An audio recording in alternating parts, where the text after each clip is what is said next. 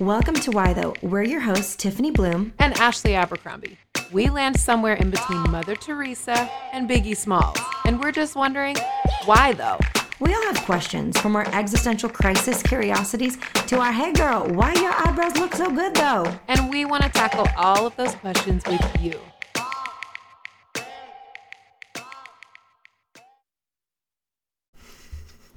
Welcome back to Why Though. We are thrilled to have you joining with joining us this week again for another episode. Oh my gosh, you guys.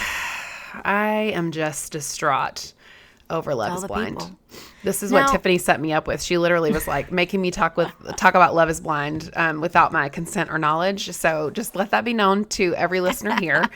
but I am deep diving back into season one, which honestly is super trashy. I was very surprised. Not that season two doesn't have elements of, um, you know, Trash. that, but it also it was a. I guess because people were like, "Oh, look at me, I'm on TV now, so I'm going to make the most of this and do things mm-hmm. a little mm-hmm. differently." But the first ones, they just didn't. You know, they're the test dummies. Poor little yeah, things. they're working things out. It broke oh the internet gosh. though. I watched oh. it when it oh. came when season one. you out. You did? You saw season one?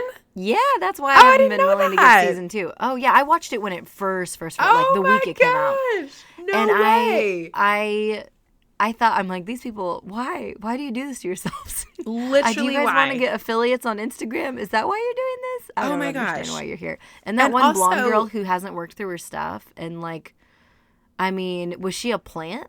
Like, was this just cast to create chaos? Yes, absolutely. Well, also, she's 12, out. and the person she's with looks like he's 40. So I'm like, this is un- unacceptable on multiple levels. Yeah. So I agree with you there. Also, here's the thing that I was most distraught over, in addition to the drama and the trashiness of it, is that their apartments Oh my gosh. So season two had a come up in Chicago oh. and they have like floor to oh. ceiling windows and the furniture's super modern. Everything's really nice.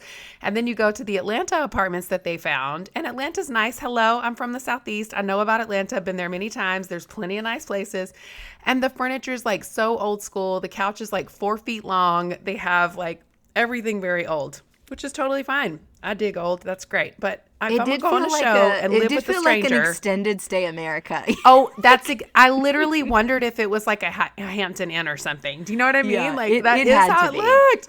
I wonder so, if they were like, we don't know if the mad. show's gonna catch. I don't know if Nick Lachey's name is gonna carry us, so we right. got to stay in budget. And this exactly is, we're gonna go four fifty a week. They did a little more on the weekends. Yes, and this is yeah. It did feel very like pre WeWork pre anything vibey vibe for your extended stay. Yes, it you know absolutely I mean? did. No, have you ever seen the? No, let me just say this for a second here. Have you ever seen those? Like the things that were there before WeWork decided everything had to be aesthetically pleasing.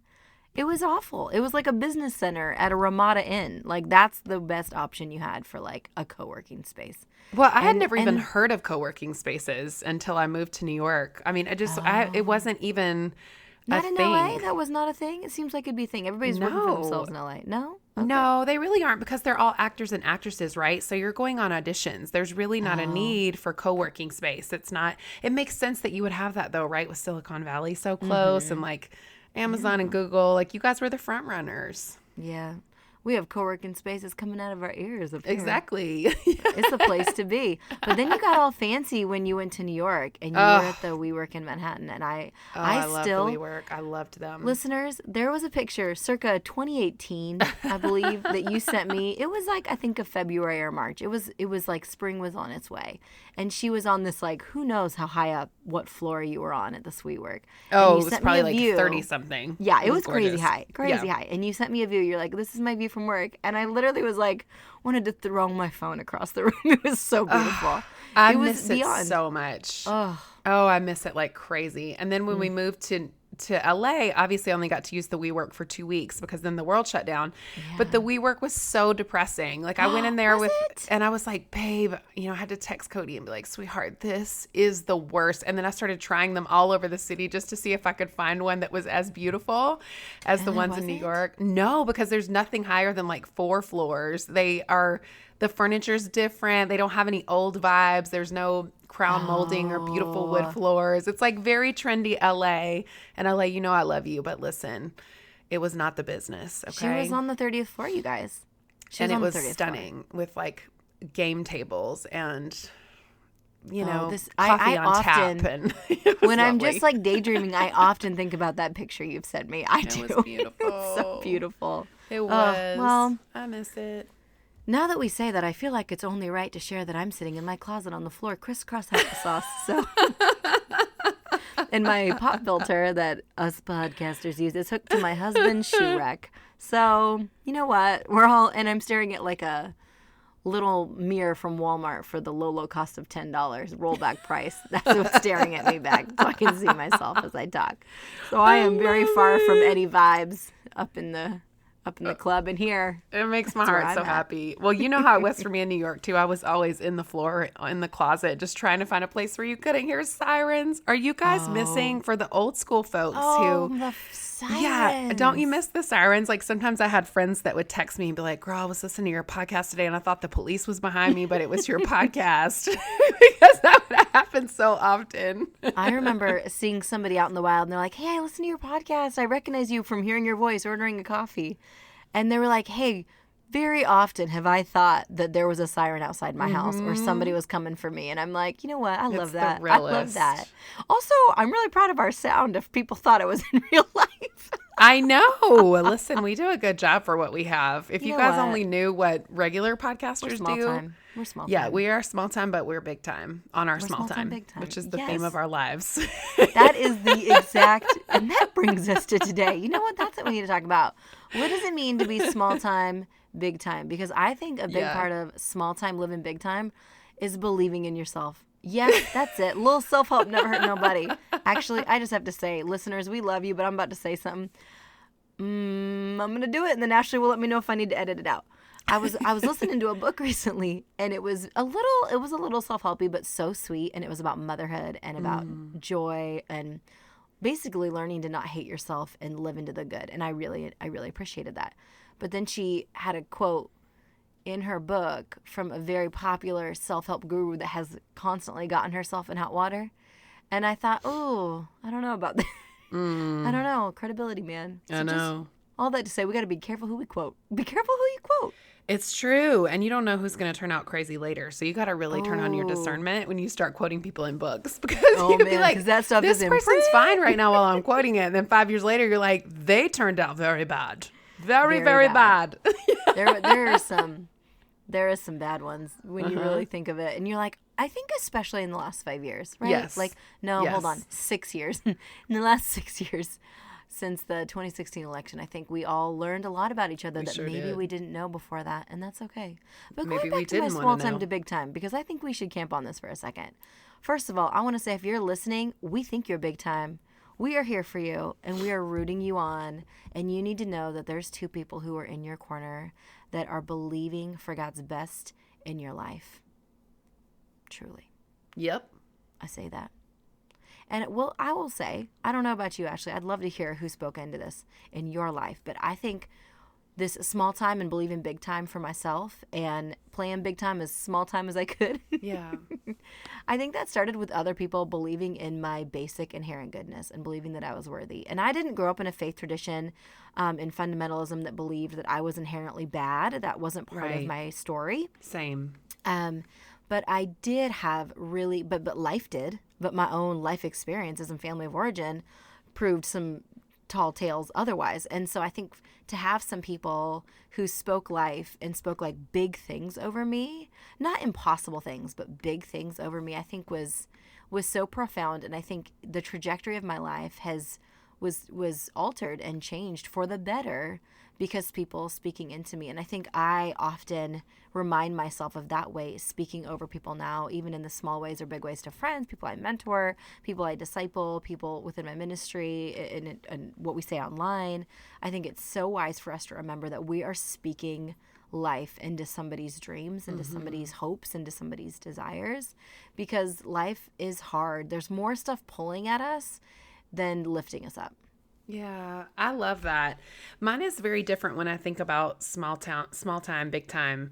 You know it ultimately boils down for me to resources and Mm-hmm. um and money. Like i think that it's there's so much in life that if you have more resources and you have more money you can do more.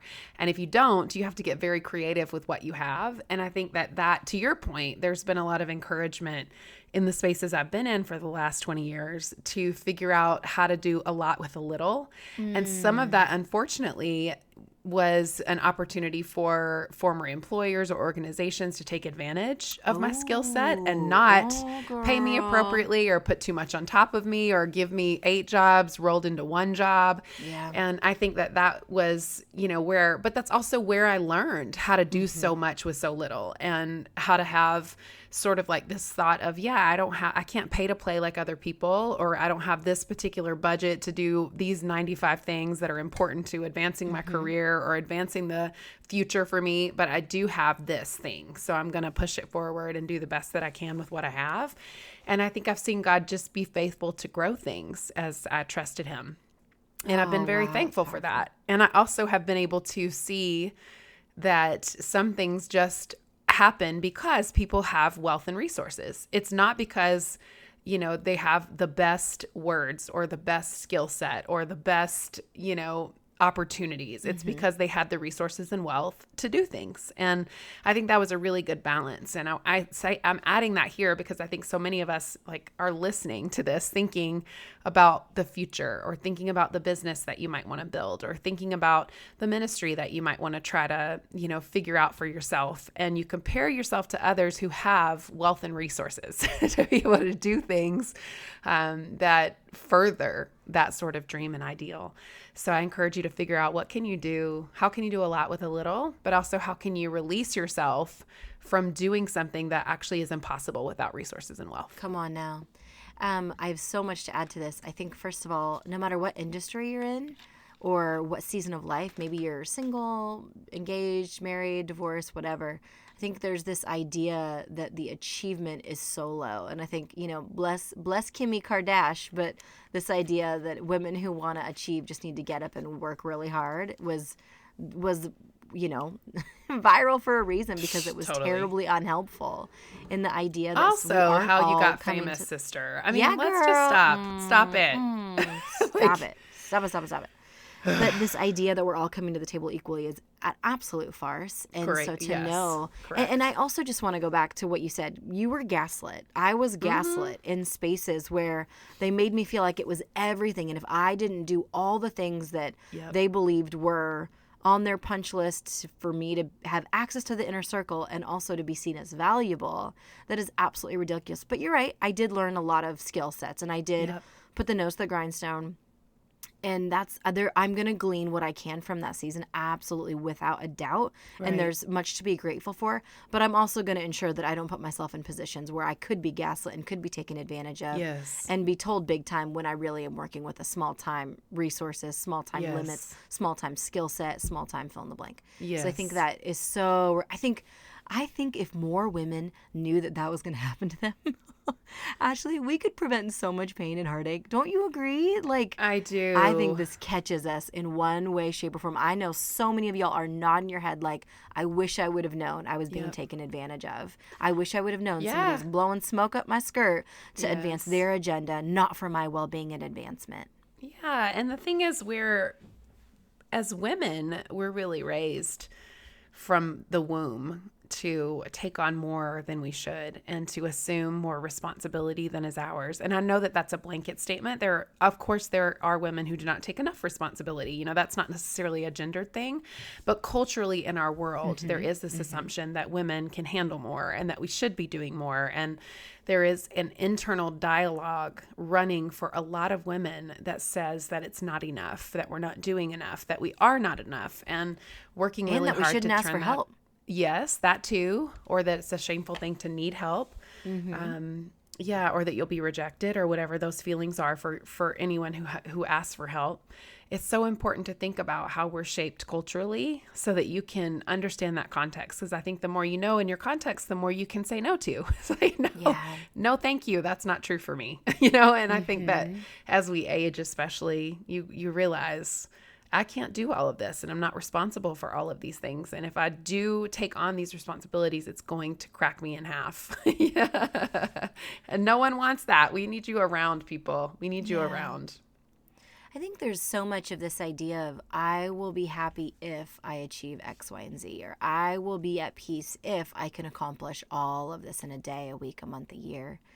And that's just silly. That's silly. I think there's is. so much to be learned about content in our everyday. In fact, uh, the the book that I will not name earlier um, had this fascinating fact, which I guess I should name it now that I said this because I don't want to plagiarize. It's Mandy Arioto's.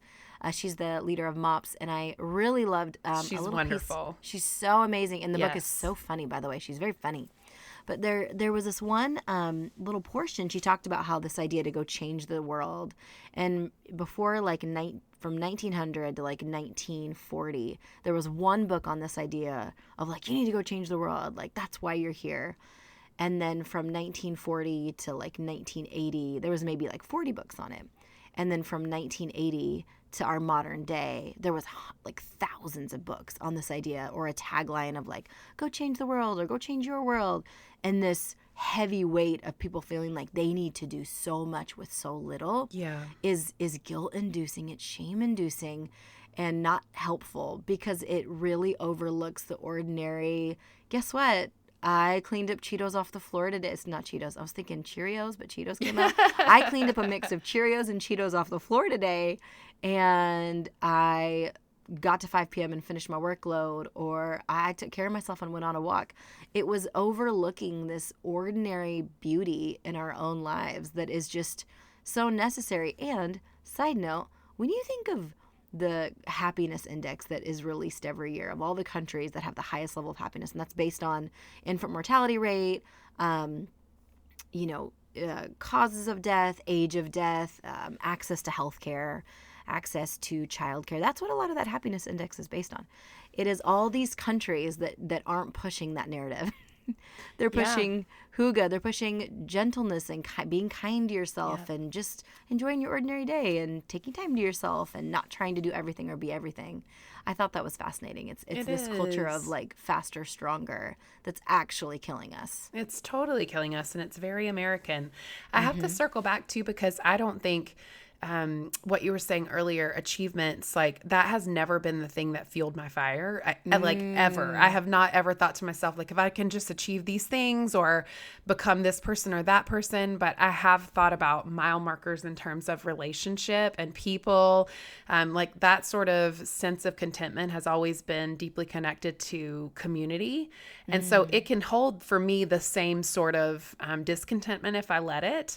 But um, I think there is room for all of us to have sort of that feeling of um, it's not enough or I need to do more for it to come out in different ways in different places. That's right. Um, Totally. Yeah, because you know, not that American narrative can be spun any way you want to spin it. Whether you're a stay-at-home mom or you work or you are single or married or empty nester, like whatever the things are, you know, we each have these pursuits and our highest values, the things that we hold dear, or the things that we make that make us feel the most alive, or the things that make us feel like we're making a difference or make us feel significant, that can drive us into the ground if we're not careful.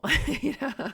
I like that. I like that you you specifically laid that out because it's it's this it's a good thing that can be corrupted basically. Like Yep. there's so much capacity for good in our relationships and and Mm. I we do want to aspire for healthy relationships. Those aren't things that we're like, "Oh, I'll only be content if." Obviously, these are good values that we need to Yep. that we need to work toward. And so is achievement, you know, for a lot yeah. of people. Yeah, it's not yeah. bad.